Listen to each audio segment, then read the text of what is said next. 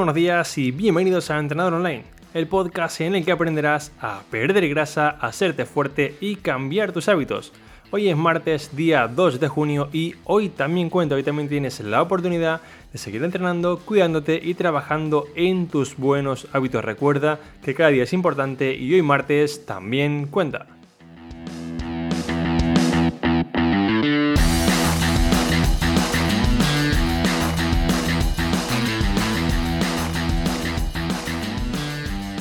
Muy buenos días y bienvenidos una semana más al podcast de Entrenador Online. En el capítulo de hoy os traigo una entrevista que me hizo David Díaz de la Academia de Espalda Sana sobre hábitos muy muy completa y realmente muy interesante en la que veremos cómo eliminar los malos hábitos y crear los buenos hábitos.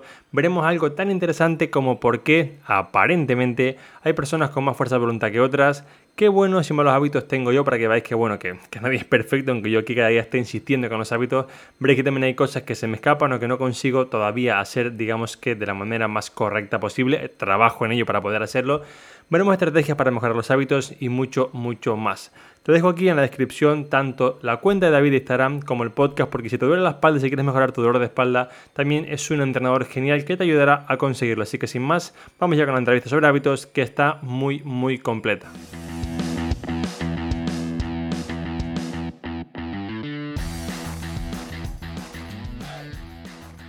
Lo primero, mil gracias Alberto por, aceptar la invitación y por estar aquí este ratillo con nosotros.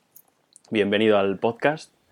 Nada, David, gracias, gracias a ti por invitarme a estar aquí contigo, que sé que también vas, vas hasta arriba de cosillas. Gracias por la oportunidad y nada, vamos a intentar ayudar en todo lo posible con, ese, con esa mejora o cambio de hábitos, que es algo, yo siempre lo digo igual, es como súper, ultra, mega, hiper importante. No se me ocurren más adjetivos calificativos para, para, digamos, hacer la relevancia que le toca. Así que nada, cuando, cuando quiera le damos caña. Genial, pues comenzamos, si te parece, definiendo qué es un hábito, para que la gente le quede claro. Vale, bien, un hábito no es más que un comportamiento conducta que hemos empezado a realizar y nuestro cerebro ha automatizado, es decir, que la realiza ahora digamos que sin preguntarnos. La parte importante del hábito es entender que está digamos en modo automático porque esto hace que seamos poco conscientes de muchos de ellos. Por ejemplo, un hábito, vamos a ponerlos como digamos en la parte buena, un hábito bueno sería cepillarte los dientes, desayunar por la mañana si es que desayuna, o por ejemplo, eh, ducharte por la mañana. Son cosillas así que tú cuando naciste no naciste desayunando a las 8 ni naciste pues cepillando los dientes, sino que bueno, empezaste a verlo, viste que era algo como positivo para ti y ahora repites un poco sin preguntártelo. Tú no te preguntas por la mañana, oye, ¿hoy me cepillo los dientes o no? No, tú tienes ese hábito en tu cerebro y al final lo repites, ¿no?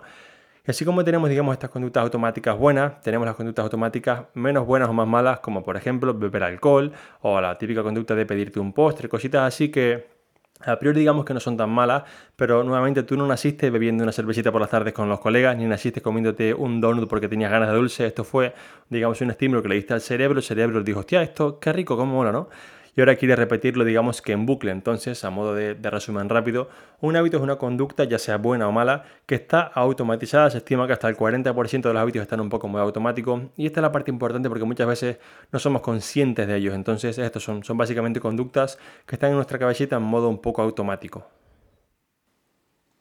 Clarísimo.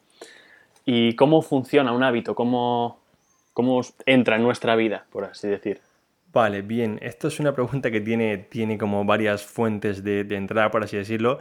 Al final el hábito entra eh, sobre todo como una solución a algo, ¿no? Por ejemplo, yo, yo siento que estoy triste y un día descubrí que si yo, por ejemplo, como chocolate, el chocolate me disipa la tristeza. Entonces mi cerebro encuentra, digamos, que una conexión que le hace cambiar ese momento malo y luego quiere repetirla. Yo no nací comiendo chocolate por tristeza, pero un día, entre, digamos, la fuente de cosas que yo buscaba para paliar mi tristeza, encontré el chocolate, encontré un dulce, encontré correr, lo que sea, ¿vale? Mi cerebro dice, ah, esto mola. Cuando yo me siento así, si hago esta conducta, este hábito, llego al punto de me siento así, me siento bien. Entonces es importante entenderlo porque como te decía, tú no naces con estas cosas, tú y tu entorno, digamos, que modelan qué hábitos creas. Si tú tienes un entorno en el que digamos comida menos buena, cosillas así, y tú creas ese hábito de cuando me siento mal, como comida donuts, por ejemplo, porque están en tu entorno cercano, vas a estar dando a tu cerebro la información de que sabes que cuando me siento mal, que es digamos el punto aquí, sé que el donut me hace sentirme bien. Y el donut es un poco el comportamiento del hábito. Entonces, eh, digamos que hay muchas maneras de que lleguen al cerebro, como te decía, por conducta, un poco por, por influencia del entorno. Tú, por ejemplo, planteate, ¿por qué desayunas cada día a las 8 de la mañana? Por costumbre Un día viste que en casa tu madre te dijo, David, hay que levantarse, ir al colegio y comer antes de ir al colegio. Y tú lo hiciste. ¿Y por qué? Porque es la costumbre que viste en tu vida. Entonces, si no, nadie, por ejemplo, si preguntamos a nuestros antepasados hace 2000 años, igual no comían a las 8 de la mañana. Igual no comían Kellogg's. De hecho, no comían Kellogg's porque no existían. Pero digamos que se creó ese hábito, digamos, por costumbre, influencia, lo que sea. digamos que ahora nuestro cuerpo pues lo repite porque es lo que ha hecho siempre. Piensa que al cerebro eh, lo más que le gusta, digamos, o lo que más esfuerzo le supone son las tareas nuevas. Entonces el cerebro lo que hace es que, vale, que está en automático, pam, hago esto. Si yo, por ejemplo, te pregunto, ¿por qué camino vas cada día al trabajo? Ya no te lo cuestionas. Es el que hace siempre. Y salirte de ese camino te cuesta un montón, porque, hostia, ¿y esta calle cuál era? Y este semáforo, hostia, y ahora si yo doy la vuelta aquí, esto cerebro no le mola. ¿Por qué? Porque es nuevo.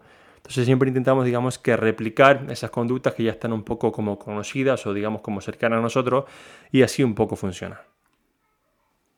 Genial. Y estos hábitos que, vamos adquiriendo a veces de manera inconsciente, los que consideremos malos hábitos o que realmente están haciéndonos mal, ¿se pueden llegar a eliminar? Sí, se pueden llegar a eliminar. Es decir, sí que se puede, todo también depende, David, de cómo de malo sea el hábito. Es decir, no es igual, por ejemplo, eliminar un mal hábito de, por ponerte un ejemplo sencillo, eh, comer chocolate cuando me aburro, ¿vale? Es un hábito relativamente sencillo, o el mal hábito de, por ejemplo, no hacer deporte, versus un hábito como puede ser un mal hábito como la drogadicción, el alcoholismo, es decir, hay digamos que malos hábitos o digamos malas dependencias que sí que realmente se, estima, de hecho la ciencia estima que más o menos se, se, necesita una serie de siete fracasos, ¿vale? Para conseguir cambiar un hábito extremo, un hábito muy malo. Entonces, cada fracaso no es digamos, algo malo, sino que son aprendizajes que tú vas haciendo para poder cambiar. Ejemplo, supongo que yo soy una persona que tiene un problema con el alcohol. Me voy a un ejemplo muy extremo para que se entienda, ¿vale? Y quiero dejarlo. Después de una semana sin beber alcohol, tengo un día de estrés en el trabajo, lo que sea, bebo alcohol y fracaso número uno. Yo aprendí, hostia, vale, ¿por qué caí? Porque estaba estresado en el trabajo, porque tuve un problema con el jefe, vale, ya sé que la próxima vez que me estrese en el trabajo con el jefe no beberé alcohol. Siguiente semana, ahora peleé con mi pareja, vuelvo al alcohol. Vale, ya aprendí que ni con mi jefe ni con mi pareja puedo volver al alcohol. Y tras varias, digamos, recaídas, por así decirlo, la persona consigue cambiar. Pero las recaídas no se ven como fracasos, sino como aprendizajes. Entonces, la media son 7, como te decía, para un hábito un poco sencillo, igual, pues con un fracaso dos lo tienes, y para otros un poquito más. Sí que se pueden eliminar, pero David, yo más que eliminarlos, creo que lo más sencillo, sobre todo en fases iniciales, es cambiarlos. Es decir, se puede eliminar un hábito y hay muchas, hay muchas maneras para hacerlo, ¿no? Digamos que como comenta, por ejemplo, James Clear o, o Cheres una de las cosas más sencillas es esto de hacerlo negativo. Es como, imagínate que yo tengo el hábito de, por ejemplo, pues eh, quedarme en el sofá por la mañana y no hacer deporte. Si yo esto lo pongo como algo negativo y digo, pero fíjate qué mal te estás haciendo, fíjate que tu cuerpo no mejora, fíjate que estás un poco engordando, fíjate, digamos, qué mal eh, ejemplo das a tus hijos, esto hace que tú llegues a un punto en el que digas, hostia, es tan malo quedarme en el sofá que no lo voy a hacer. Es un poco lo que hace, no sé si te has leído eh, Dejar de fumar es fácil, sabes cómo hacerlo, de, de Allen Carr, y es lo que explica esto. Digamos que va todo el libro diciendo que fumar es un poco una caca.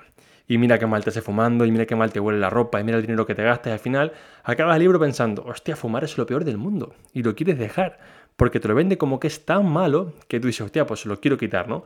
Pero es cierto que esto no es tan sencillo y yo creo que, digamos que una de las maneras que yo más veo prácticas con, con mis clientes, esta cosilla, para eliminar un mal hábito es, digamos, cambiarlo por uno nuevo.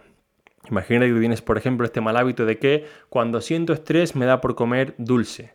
Vale, quizá no podemos erradicar del todo ese, este mal hábito porque, por ejemplo, no podemos quitarte la fuente del estrés de golpe. Igual yo no te puedo cambiar un jefe que te pelea, una pareja con la que te llevas mal, una familia, un entorno. Es decir, igual la parte del estrés, que sería un poco la primera vez, no te la puedo cambiar. Pero sí que puedo cambiarte el hábito para que tú llegues al punto, digamos, de felicidad. Imagínate que yo, por ejemplo, como te decía, siento estrés, ¿vale? Estoy estresado por lo que sea, como dulce y me siento feliz.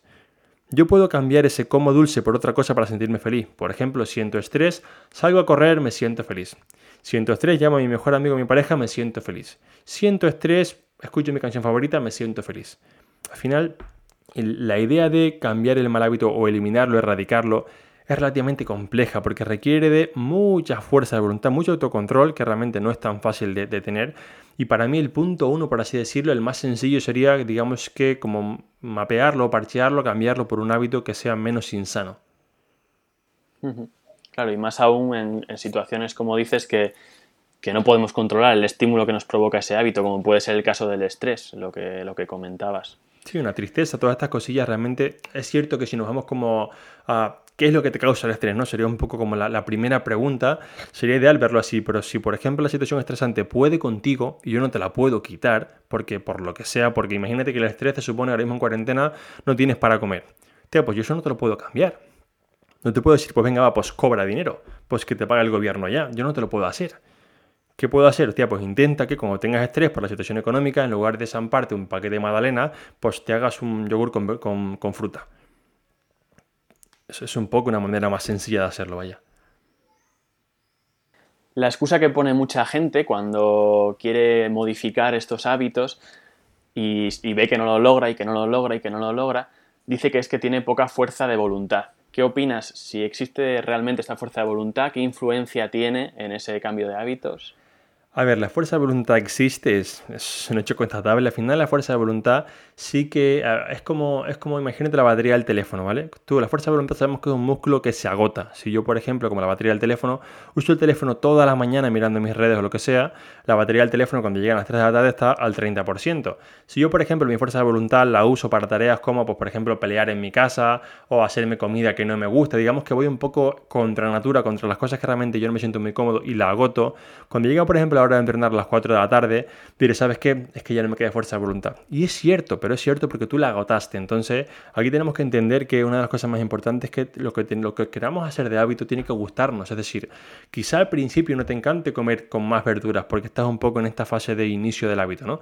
Pero una vez empiezas a comer con verduras y quieres platos ricos, verás que la fuerza de voluntad que te requiere es mucho menor porque digamos que ya está el hábito en modo automático. Y aquí viene la parte interesante y es que requiere de poca fuerza de voluntad mantener, mantener ese hábito. Lo que cuesta un montón es crearla. Entonces, sí que hay personas, y esto no, no quiero decirlo muy alto porque un poco la gente luego se va a excusar, sí que se ha demostrado, hay un estudio de la Universidad de, de en Alemania, que, que demostraban que eh, hay una relación entre el tamaño de la amígdala, ¿vale? que es una parte del cerebro, y las conexiones con lo que se llama la corteza anterior dorsal, que es un poco la que decide qué acciones debe tomar un poco con, con la información. Imaginemos que la amígdala es un poco, digamos, la información que se está generando, y la corteza es la que decide esto, digamos, que lo hago o no lo hago. Entonces, un poco como imaginemos que hay personas que tienen una amígdala que siempre quiere como comer chocolate, por así decirlo, ¿vale? Para que se entienda rápido. Y además tienen, digamos, peor conexión con la corteza y esto hace que además de que tienes muchas ganas de comer chocolate, no tienes a tu madre en casa diciéndote no puedes comerlo. Entonces sí que, sí que es cierto que, hay personas que, digamos, ha demostrado que tienen como mayor preferencia o probabilidad de tener menos fuerza de voluntad, pero aquí quiero hacer un poco un, una, un hincapié y es que la pregunta no sería, eh, digamos, ¿Es cierto que personas con más fuerza de voluntad o no? Si es cierto que lo hay. La pregunta es, ¿qué puedo hacer yo para, aún con menos fuerza de voluntad, salir adelante? Porque al final al cerebro le gusta mucho un poco eh, como, si yo sé que no soy lo suficientemente inteligente, bueno, pues suspendí porque soy tontito. No es culpa mía. En lugar de pensar, hostia, ¿sabes qué? No tengo un cociente intelectual de 200, voy a estudiar el doble que el compañero. Entonces un poco llegamos a la profecía autocumplida, ¿no? Si yo pienso que no soy capaz, no seré capaz de hacerlo. Entonces es muy importante que primero tú no puedes ver el tamaño de tu amígdala ni las conexiones que tienes con la corteza, es decir, no hay manera de medírtelo. Entonces, antes de excusarte diciendo, es que escucha a verte diciendo, yo creo que mi corteza es como esa gente, no, no sabes si la corteza es así o no. Y lo que tienes que hacer es pensar, hostia, aún si en mi caso, por ejemplo, sé que soy una persona que pospone más las tareas, me gusta un poco pues hacer las cosas más fáciles, no tengo fuerza de voluntad lo que sea, aún si veo que soy así, ¿qué puedo hacer yo? ¿Qué estrategias puedo hacer yo para salir adelante. Porque sí que es cierto que hay personas que, digamos, pues tienen como más facilidad para la fuerza de voluntad que otras, aunque esto, bueno, podríamos hablarlo luego, que también depende mucho de cómo sea tu, entorno, pero sí que no creo que sea un condicionante. Es decir, yo eh, es algo que, sí que podemos, eh, como digamos, decir como que puede estar ahí, pero no te determina. Tú realmente puedes ser una persona con poca fuerza de voluntad y conseguir grandes cosas. Lo que no vas a conseguir es realmente diciendo, ¿sabes qué? Es que como yo tengo poca fuerza de voluntad, pues sabes qué, Alberto, yo no, yo, es que a mí no, me, no me va a salir bien pues así seguro que no. Entonces, sí que influye la fuerza de voluntad. Sobre todo se ha visto, David, también hay estudios muy chulos que demuestran que la fuerza de voluntad influye en base a cómo de para ti sean degradables las cosas. Por ejemplo, hay estudios que muestran que si metemos, por ejemplo, imaginemos dos grupos de personas ¿vale? a los que les hacemos que tienen que memorizar un código alfanumérico. Imaginemos alfa, bravo, delta, 4479. Yo te digo a ti, David, tienes que memorizar, por favor, para un, digamos, estamos haciendo un proyecto. Quiero que memorices, por favor, si eres tan amable, alfa, bravo, delta, 4479. Al otro grupo le digo, mira, chavales, tontos, tenéis que memorizar esto porque lo digo yo y punto. ¿Vale? Cuando luego mandan a los grupos por una habitación, se ve que el grupo que fue peor tratado, digamos que tiene más, en la habitación hay, por ejemplo, o manzanas o pasteles. El grupo que fue peor tratado come más pasteles. porque su fuerza de voluntad se agotó antes. Entonces, sí que por eso yo siempre digo a la gente que cuando alguien me dice, quiero perder peso, quiero lo que sea, le digo realmente, ¿realmente quieres perder peso o quieres verte con el peso perdido? Porque si quieres perder peso lo vas a conseguir. ¿Por qué? Porque verás que en el, camino hay cosas de fuerza de voluntad que si no estás dispuesta, digamos, a sufrir un poquito, no lo conseguirás. Entonces es muy importante que tú entiendas que aunque tengas poca fuerza de voluntad, aunque te cueste, tienes que ver un poco el beneficio de, ¿sabes qué? Me cuesta, pero yo realmente quiero hacer esto. Porque si no llegas a este punto, siempre te va a costar. Es decir, a mí me cuesta mil cosas, pero digo, bueno, ¿sabes qué? Me cuesta levantarme por la mañana, me cuesta entrenar todos los días, me cuesta no sé qué, pero para mí el beneficio es tan grande que está por encima del peso de lo que me cuesta. Si yo no lo veo así, si dejo que únicamente vea el peso de lo que me cuesta, estoy hundido, porque no voy a poder seguir adelante nunca. Tal cual. El, poder de las emociones también para ello y, y de ser consciente del proceso que tienes que llevar a cabo después y consecuente sobre todo. Realmente es, es, decir, sé que es algo que es fácil decir y complicado poner en práctica, es decir, eh, es muy fácil hablar de estas cosas, ¿no? Y realmente complicado. Hay que hacer un, un, gran trabajo de, digamos, de reflexión interior con uno mismo y decir, hostia, yo, ¿y por qué hago esto? ¿Y por qué soy así? ¿no? Yo, por ejemplo, con los hábitos te das cuenta que muchos de ellos no somos conscientes. Entonces, a ver, Alberto, ¿y yo por qué cada mañana cuando me levanto miro Instagram? ¿Por qué lo hago? Ah, porque mi cerebro quiere ver si hay alguna notificación del día anterior que llegó un cliente nuevo. Vale, pues no quiero hacer esto, quiero hacer otra cosa. Pero hay un trabajo de auto, digamos, conciencia interior que no es fácil de hacer y digamos que vivimos un poco en un, como en un mundo muy rápido, que no nos paramos a pensar en estas cosas. Y te digo, sí que se puede hacer, pero es, un trabajo de, conocerse a uno mismo, ¿no? Y de, de ver un poco, pues, por qué hacemos las cosas bastante interesante. Sí, tal cual. De hecho, en este periodo de, de cuarentena y demás, sí que te das cuenta de que tienes, al final tienes más tiempo para dedicarte a ti, o sea, para pensar y estar contigo mismo, que es lo duro. Y sí que te das cuenta de esas cosas, de, hábitos que tienes y quieres que cambiar y, puedes trabajar más en ello realmente. O sea, que al final también conocerse a uno mismo influye bastante. Pues hablamos un poco, háblame un poco de, de, qué hábitos o hábito consideras clave que las personas tengan y que más carente está en la sociedad.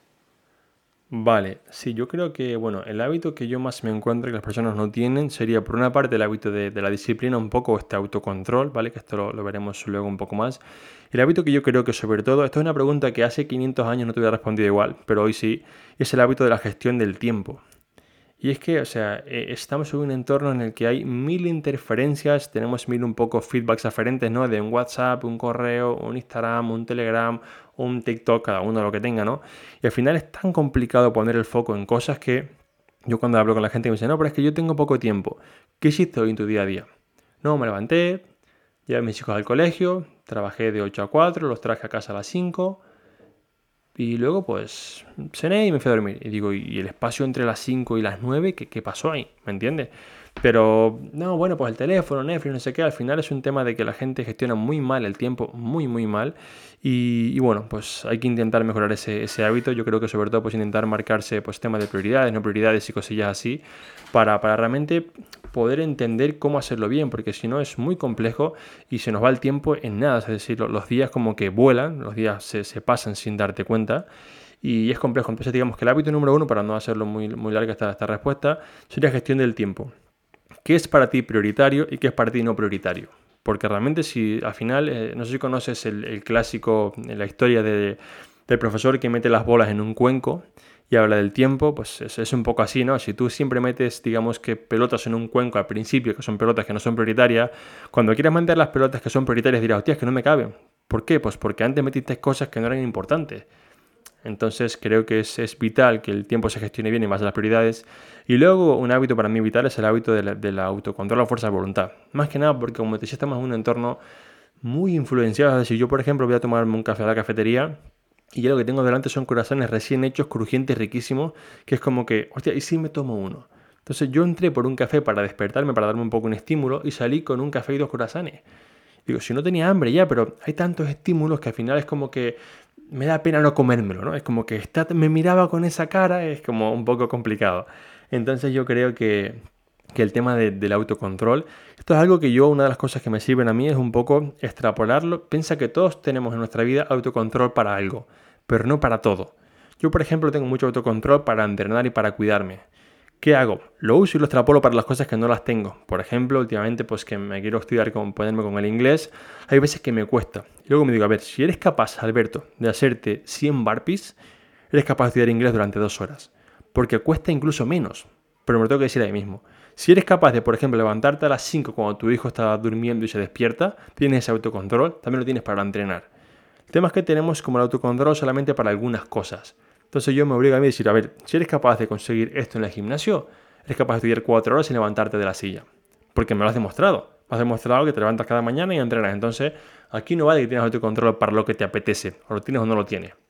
Lo que tenemos es que ser conscientes de ello y un poco ponernos como estos ejemplos para que, para que nos ayude. Totalmente. Eh, bueno, luego entraremos con qué estrategias se pueden utilizar para ello, que te quiero preguntar un poco también a nivel personal cómo lo haces. Vale. Pero quiero hablar primero de qué influencia tiene el entorno sobre nosotros y sobre nuestros hábitos. Cómo, cómo combatirla o cómo jugar con ello. Vale, la influencia es, enorme, es, vital. O sea, la influencia del entorno es, tan grande que, que, así vemos, por ejemplo, familias enteras con sobrepeso y la gente piensa, no, es que mi familia tiene genética, ahorita no, es que tu familia tiene genética, no, es que tiene un, entorno tan malo que si todos coméis tan mal, pues al final acabaréis un poco peor, ¿no? Sí que tiene David un entorno, perdón, el entorno tiene un, un impacto muy grande, pero yo creo que justamente antes respondía una, un, mail sobre eso un, a un cliente que me dijo, Alberto, ¿sabes qué? Siempre mi creencia fue que mi entorno no me ayudaba. Ahora en cuarentena te he hecho caso y en lugar de pelear con mi entorno he actuado de ejemplo. Y ahora mi entorno va cambiando conmigo. Entonces es un poco como te decía antes con el tema de la amígdala y la fuerza de voluntad. ¿Que el entorno condiciona? Sí, mucho. Quien diga lo contrario miente porque es la realidad. Si yo cada día te pongo para cenar una pizza adelante, pues por más que yo me haga mi verdura, un día te diré dame un poco porque estoy hasta el coco de comer lechuga. Porque es la realidad. Pero podemos hacerlo de modo que vale, ¿sabes qué? ¿Por qué no tu pizza que te comes cada día carbonara la hacemos una vez de verdura? ¿Por qué no hacemos esa pizza que tú quieras hacer pero con verdura? y comemos de entrante unos edamame o un humus que hacemos casero. ¿Por qué no cogemos ese entorno y digamos que lo moldeamos, un poco lo manejamos, para que realmente sea positivo? Porque si quieres pelear con tu entorno, estás perdido. Porque al final a, nadie le gusta un poco, al cerebro no le gustan los cambios autoimpuestos. Si yo te digo, David, tienes que hacer esto, me dirás, Alberto, no me gusta. Si te digo ahora, David, te voy a invitar a, te voy a dar un trabajo, David, mañana en California, en el que vas a ganar 10 veces más que hoy. Tú entrabas a decir, hostia, California, uff, un idioma nuevo y ganas 10 veces más que hoy. Pero tu cerebro de entrada dirá, un cambio, uff, no sé yo y mis amigos, mi familia. Entonces, este cambio autoimpuesto no nos mola, a nadie le mola. Entonces, si yo te en mi entorno peleo contigo y te digo, ¿sabes qué? Pues yo quiero comer esto y es lo que hay. Y tú haz lo que tú quieras. No llegaremos muy lejos. cambio, si yo trato de llegar a un acuerdo, digamos una negociación, mira, ¿sabes qué? Cariño, mira, ¿sabes qué? Papá, mamá, lo que sea, ¿no? Queremos cenar para la noche, por ejemplo, pues lasaña. ¿Qué os parece si en la lasaña, en lugar de hacerla con toda la carne y todo el queso y no sé qué, la hacemos, por ejemplo, con base de berenjena? ¿Qué tal si intentamos un poco irlo manejando para que realmente ya no solo la persona, digamos, no pelee, sino que consiga cambiar conmigo? porque creo que es una de las cosas, incluso de las cosas que mejor podemos hacer por nuestro entorno. Es decir, imaginemos que al final el entorno que más influye en ti es el entorno de familia o amigos. Es decir, a mí el entorno del vecino de arriba me da igual porque no tiene, es decir, no, como que no lo quiero tanto como para hacerle caso. Entonces, si yo sé que tengo un entorno que es, digamos, eh, negativo y yo puedo intentar cambiarlo para que no solo no peleen conmigo, sino que mejoren mis amigos o familia, hostia, soy un crack. Porque no solo mejoro mi cuerpo y mi salud, sino también la de ellos.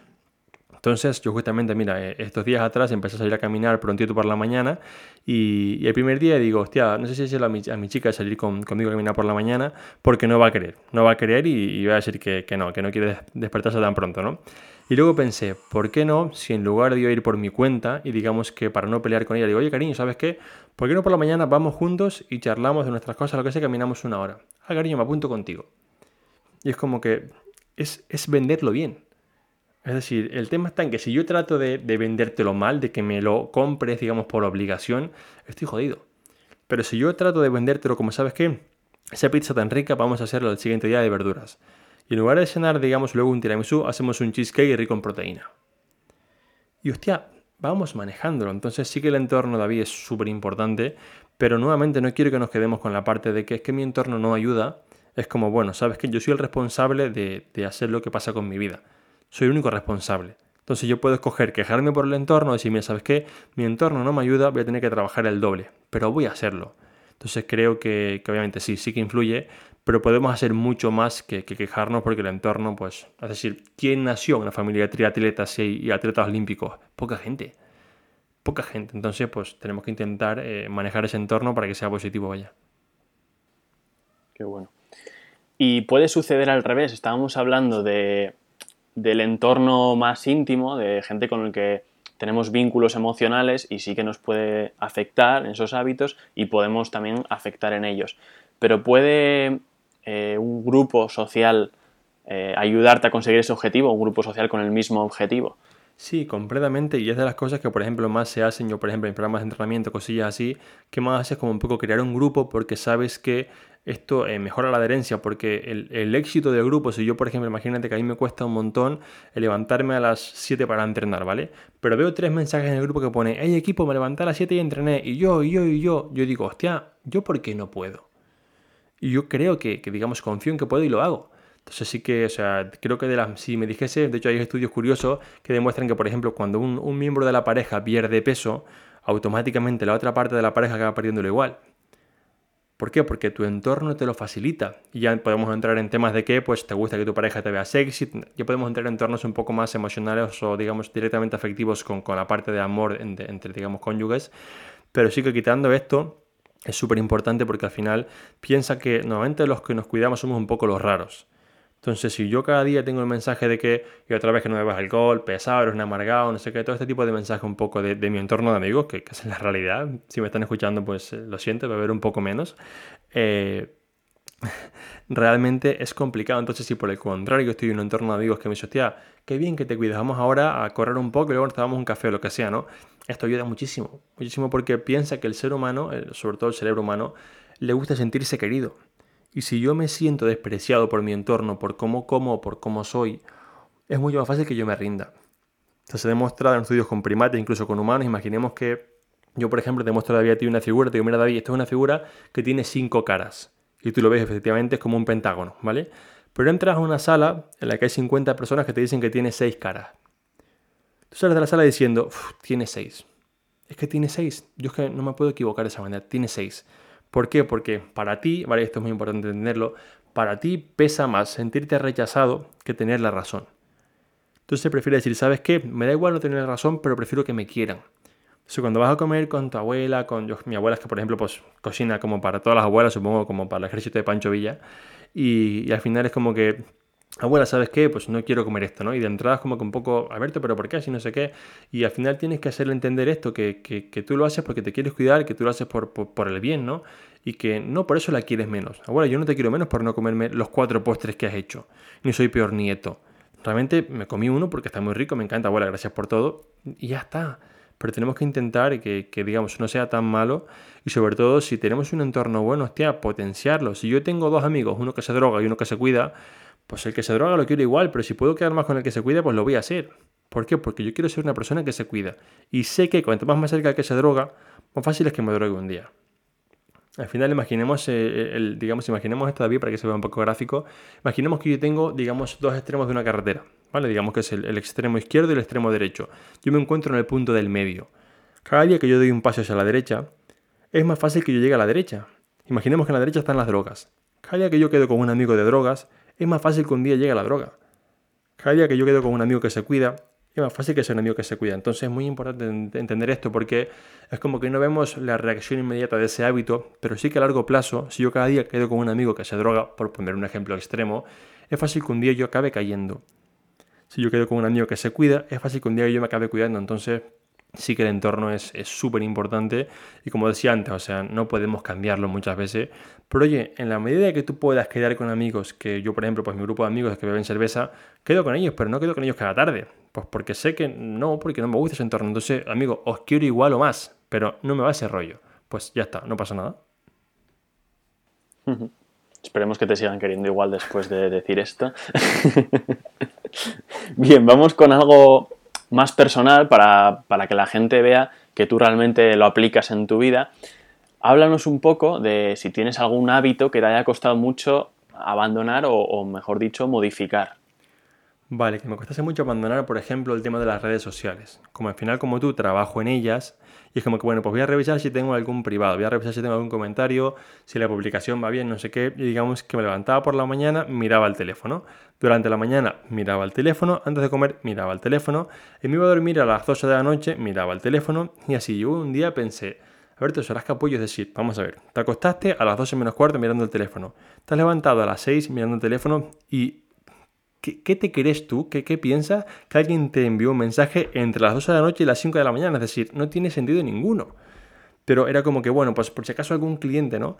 Y al final fue como, no, mira, yo ahora mismo abro el teléfono a las 10 de la mañana para hacer los historias o a las 7 si voy a caminar para que, bueno, un poco la, gente vea que, que, al final sigo con mi actividad. Pero lo que es responder, por ejemplo, soporte a mi, a mi equipo, a mi grupo y estas cosas es cada día más o menos de 11 a 1, de 11 a 12 y media a 1. Y es en plan, me da igual lo que pasa en el mundo, que mi tiempo es este. Yo digamos que bloqueo este mal hábito, no lo puedo usar, pongo el teléfono lejos o lo que sea, para poder hacerlo. Así que sí, un hábito que digamos me haya costado mucho quitar fue el del teléfono. Es como no estar todo el día mirándolo. Por suerte lo, lo he conseguido, me ha costado, porque al final es como que, como decía al principio con el tema de los fracasos, primero ponía el teléfono aquí a mi lado, pero lo ponía en silencio. Pero es muy fácil. Tengo aquí digo, bueno, voy a ver si solo un poquitito, ¿no? Luego dije, no, fracaso, aquí no va bien, lo voy a poner en la habitación de al lado.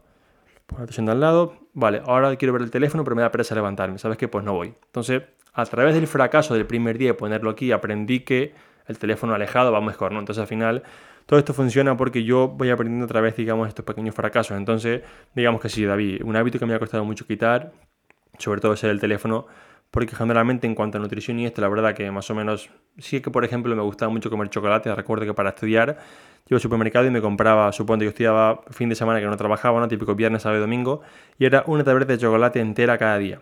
Me acuerdo salir del corte inglés, como quien se come un bocata, yo la abría, le iba mordiendo y cuando llegaba afuera decía, pues ya está, pues ya me lo comí, pues nada, pues por la siguiente. Y comía mucho chocolate, o sea, me encantaba. Y luego, pues la verdad que dije, tío, ¿para qué? Si tampoco me duelen las muelas, tampoco esto es nada importante y lo fui dejando. Pero sobre todo el tema del teléfono fue algo que realmente me costase el tema del, teléfono. Por suerte ya está controlado, pero me costó, ¿eh? Y, realmente reconozco que me costó bastante quitarme ese mal hábito. Sí, el tema del teléfono sí que, sí que cuesta y de hecho hay móviles ya con aplicaciones que te permiten bloquear aplicaciones y... Sí, sí, bueno, no lo comenté, yo es lo que hago, yo por ejemplo, eh, no, yo, iPhone lo, yo uso iPhone y iPhone te permite tener un, un tiempo como de uso de teléfono. Yo el tiempo de uso lo tengo de tipo 12 de al mediodía a 9 de la noche. Y a partir de las 9 y 1 el teléfono se bloquea. Yo puedo desbloquearlo por una urgencia, pero intento que sea como está bloqueado. Y esto me ayuda mucho, porque si no estaría todo el día. Ahora, por ejemplo, como te decía antes de la entrevista, nos estamos un poco mudando, queremos buscar eh, dónde vamos a vivir, ahora ni siquiera sabemos un poco el lugar de residencia. Que te pueden dar las dos mirando idealista, a ver qué pisos hay. Y es como que no, no, o sea, a las 9 se cierra y el piso que pongan a las 10 pues ya lo verá el día siguiente, porque si no es un bucle infinito, o sea, estarías todo el día con el teléfono. ¿Y qué hábitos te cuesta más mantener en tu día a día? Vale, buena pregunta. Mira, ahora mismo, por ejemplo, me cuesta bastante el hábito de seguir escribiendo mi libro porque como es algo a lo que no le veo la repercusión monetaria inmediata, al final hasta que el libro no esté terminado en venta y la gente lo compre, no le veo como, hostia, no, al final tenemos que tener en cuenta que el cerebro, sobre todo la, parte un poco, el sistema límbico, quiere resultados y los quiere para ayer. Si yo te digo, David, vas a ponte a trabajar en mi empresa y vas a cobrar dentro de un año. Tú dirás, Alberto, tu empresa me gusta, pero dentro de un año igual se me hace muy largo. Entonces, como libro me pasa un poco esto. Como sé que hasta dentro de un par de meses no lo acabaré, lo maquetaré, lo mandaré a donde sea, se venderá no sé qué, es como que no veo, digamos, que el resultado rápido, no veo esa golosina. No veo como que, mmm, qué rico está esto. Entonces digamos que lo voy posponiendo y siempre pongo cosas por delante del libro, pero la verdad, pues tengo que ponerme con ello sí o sí, lo voy haciendo de manera un poco eh, impuntual, pero no, tiene, tengo que cambiarlo porque, porque quiero que salga adelante y, ya está, o sea, tengo que dejarme de, las excusas. Piensa que las excusas, yo soy como muy insistente ¿no? con la gente de que fuera excusa hay que entrenar y todos tenemos excusas, es decir, yo por ejemplo para entrenar no las tengo porque ya me habitué, pero todos tenemos excusas para algo. Todos usamos ese tipo de excusas para cualquier ámbito de la vida. Entonces, yo lo tengo un poco para el tema del libro y bueno, tendré que comérmelas y, y ponerme con ello. ¿Y qué estrategias haces para, para ello o vas a llevar a cabo para, para lograrlo? Vale, Sobre todo intentar planificarme el tiempo para ello. Por ejemplo, yo dedico los domingos por la tarde un rato de qué, qué voy a hacer la próxima semana. Mira, como el libro, por ejemplo, una de las cosas que más hacía, sobre todo cuando estaba en Kuala Lumpur, era que si yo me levantaba por la mañana y no sabía de qué iba a escribir esa mañana, no escribía casi nada. O sea, me levantaba a las cinco y media, que era un madrugón importante, llegaba, me sentaba delante del libro y decía, ¿y ahora de qué hablo? Voy a Facebook. Y a ver si aquí no sé qué, al final eran las nueve y decía, he escrito tres páginas.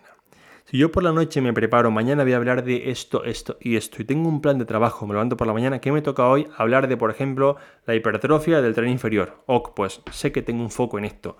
Para mí mi estrategia más sencilla en esto fue, digamos, que prepararme el camino, por así decirlo. ¿no? Yo sé que, si yo sé que tengo que entrenar a las 9 de la mañana, pues ya lo tengo claro. Pero si mañana voy a entrenar, ¿cuándo vas a entrenar?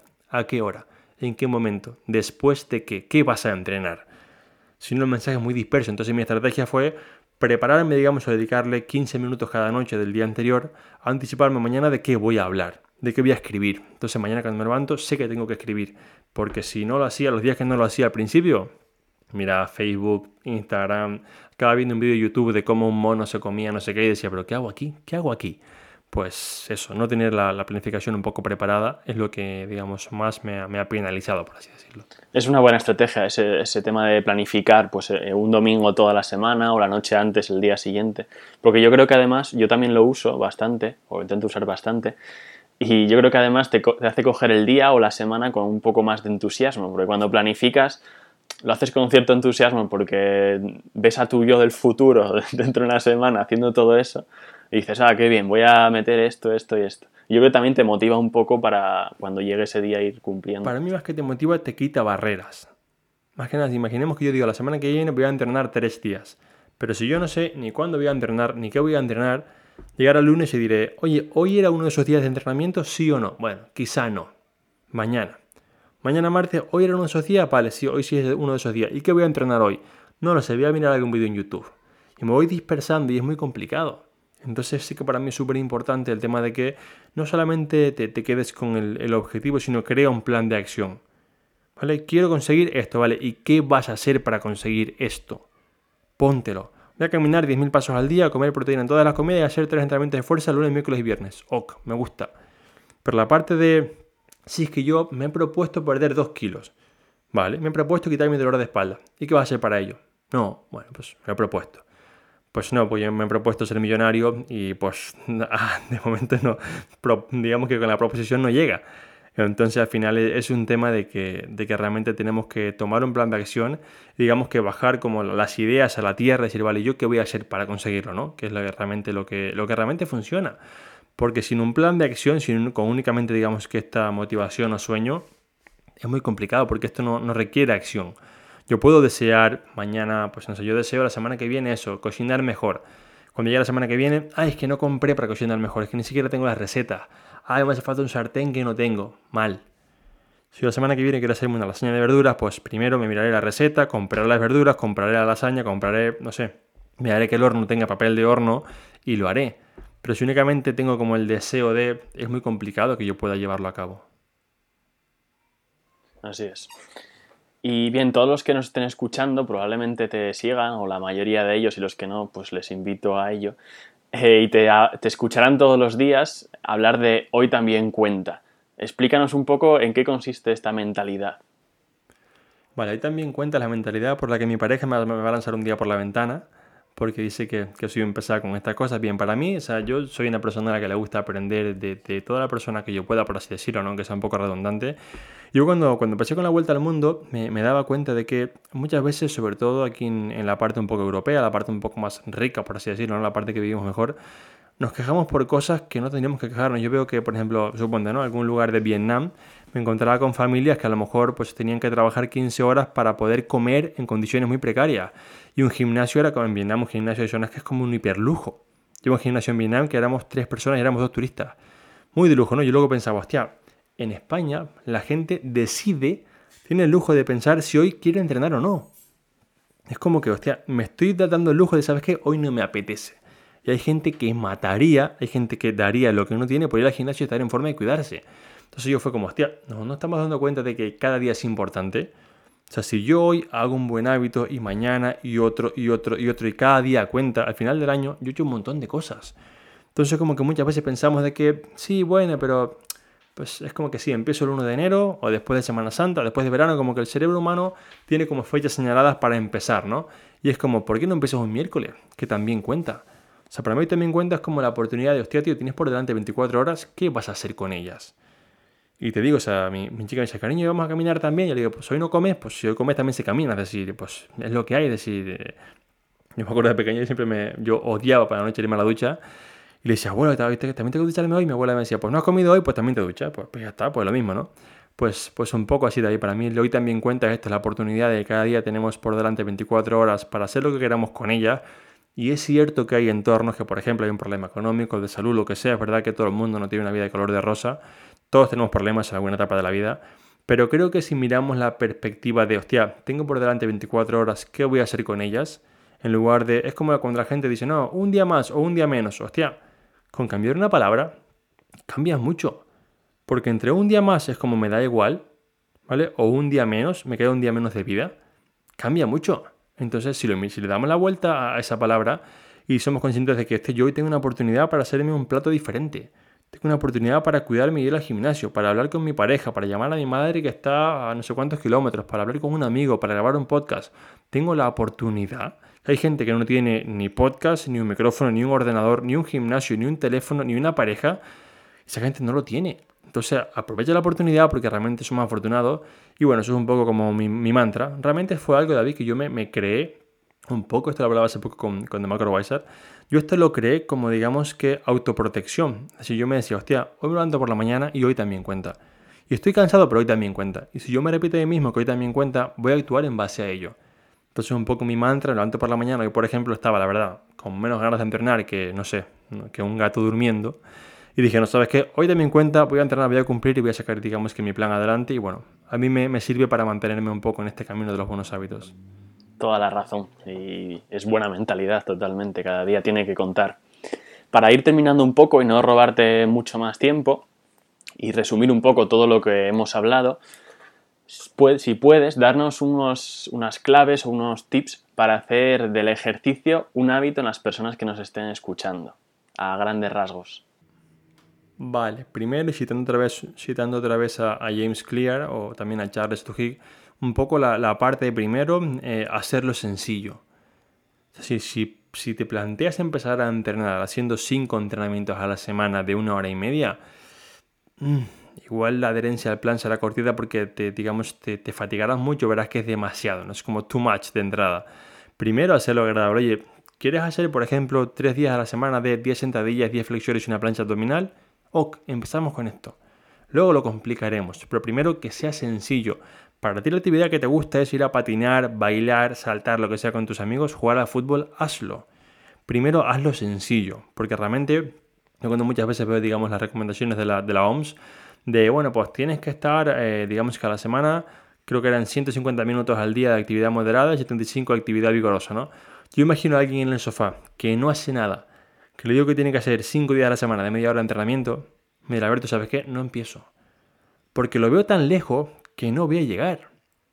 Empieza por un día, dos días, tres días, cuatro días y luego si quieres llega a siete días.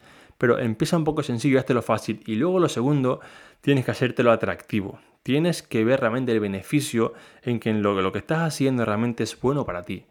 Porque si estás haciendo deporte obligado, no vas a durar mucho.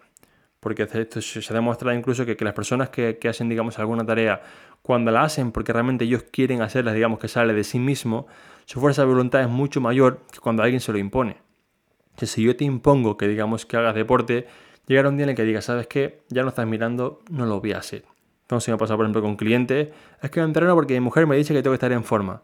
Me digo, en dos meses sé que no vas a volver al gimnasio porque, porque lo sé, porque es lo que pasa siempre y es lo que pasa siempre. Es decir, al final tenemos que intentar eh, verle el beneficio que, joder, que tiene un montón. Es decir, podríamos hacer un podcast solamente hablando de los beneficios de la actividad física, pero que realmente tenemos que verle el beneficio y decir, hostia, vale, sé que esto igual me cuesta, sé que esto igual me quita tiempo de ver Netflix, que me encanta, lo que sea, pero el beneficio que tiene para mí, digamos que el peso de lo bueno es mayor que el peso de lo malo. Es decir, yo veo que para mí tiene más poder, por así decirlo, que yo me cuide, ¿vale? Que el beneficio que tengo de quedarme en el sofá. Entonces, como a mí me sopesa, como digamos que en mi balanza es mucho mejor el cuidarme que el beneficio de quedarme en el sofá, pues me acabo cuidando. Pero tenemos que verlo como algo que realmente sea para nosotros como atractivo. Porque si no lo ves así, si lo ves como que, uy, hacer dieta, qué aburrido, pues sí, acabarás dejándolo porque nadie quiere una vida aburrida a 20 años vista. Así es. Pasa un poco como cuando ibas al colegio y el profesor de matemáticas era un chapas, un tostón y, no querías ir a clase, no te transmitía y no te veías motivado, pues con el ejercicio yo creo que tiene que pasar parecido, así como, como bien dices. Y lo curioso de eso es que justamente cuando pasabas de curso, llegaba un profe que te motivaba y decía, hostia, ¿cómo molan las mates ahora? Igual eran unas mates más complejas, que eran ya raíces cuadradas de no sé cuánto, y decía, hostia, pero las mates ahora molan. ¿Por qué? Porque te lo han vendido bien. Al final yo tengo un amigo que siempre me dice que hay dos maneras de ver las cosas, como si las fueras a comprar, como si las fueras a vender. Si, yo te voy, si tú vas a comprar el ejercicio y dirás que el ejercicio es caro, un entrenador es caro, es que sudo, es que cuesta, es que me da agujetas, es que me quita tiempo. Tú como comprador, ¿qué ves? La cosa mala. Oye, es que el coche tiene un rajuño, bájame el precio. Es que la casa, las vistas no son tan bonitas, bájame el precio. Tú como comprador ves las cosas malas. ¿Qué ve el vendedor?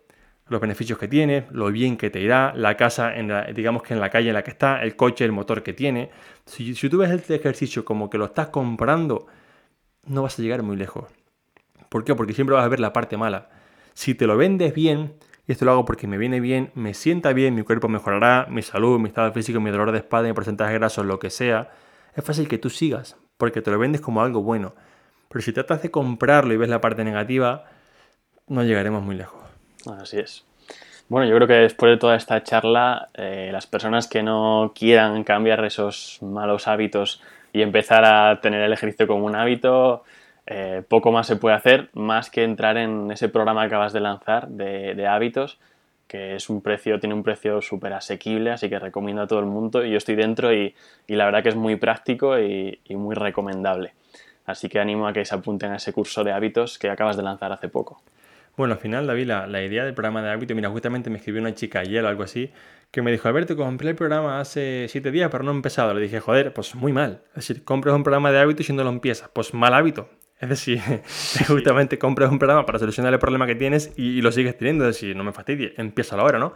Al final, si fue la idea de crear un programa eh, que todo el mundo pueda acceder, es decir, eh, veréis que, el precio a pagar, cada uno puede pagar prácticamente lo que quiera, es, es, así, porque bueno, sé que en cuarentena hay mucha gente afectada por ERTE o cosas así, no quiero que, que digamos la economía sea, sea un problema para ello, pero es un programa como tú mismo has visto que estás dentro, pues muy sencillo, fácil de entender, con, con días y siete clases muy prácticas, y sobre todo para, para darnos conciencia de que, y esto me lo dijo una chica hace poco en un mail del programa, que los hábitos lo son todo. Es decir, yo una de las cosas curiosas de los hábitos es que la gente no somos conscientes que tenemos malos hábitos. Si yo, por ejemplo, te pregunto a ti o a quien sea, ¿vale? Ahora, ahora que estamos, en una situación económica no tan buena, ¿qué tal son tus hábitos de ahorro? Me dirás, no, bien, bien, bien, bien, bien. Bueno, bien, sí, bien, mis hábitos, bien, bien, yo bien. Vale, eh, ¿tienes dinero para vivir seis meses más de cuarentena? Y muchos me dirían, hostia, pues no, ah, pues no son tan buenos. Lo que pasa es que nos cuesta reconocerlo. Entonces yo con, con las personas que veo, en mis programas de entrenamiento, hay digamos un examen inicial, ¿Qué tal son tus hábitos? Bueno, bueno, bueno, bueno. Yo pregunto si son tan buenos porque estás aquí. No, bueno, entonces eh, es curioso porque el tema de los hábitos es como que todos creemos que, son muy buenos y de hecho en el examen mucha gente puede ver, hostia, saqué un 1, saqué un 3, madre mía, qué mal estoy. Bueno, no pasa nada, ¿no? Pero el primer paso es ser consciente. Si yo no sé que tengo un mal hábito, por ejemplo, si yo no sé que estoy mirando el móvil todo el día, nunca lo voy a quitar porque ni siquiera sé que es algo malo. Entonces, pues un poco hay que, hay que empezar a, ser conscientes de los malos hábitos que tenemos para, poder cambiarlos. Genial. Pues muchísimas gracias Alberto por este tiempo que nos has dedicado. Es una entrevista que me hacía mucha ilusión. Así que muchas gracias por, haber estado aquí. Tío, gracias a ti por, por tu tiempo y nada, seguir trabajando y un fuerte abrazo.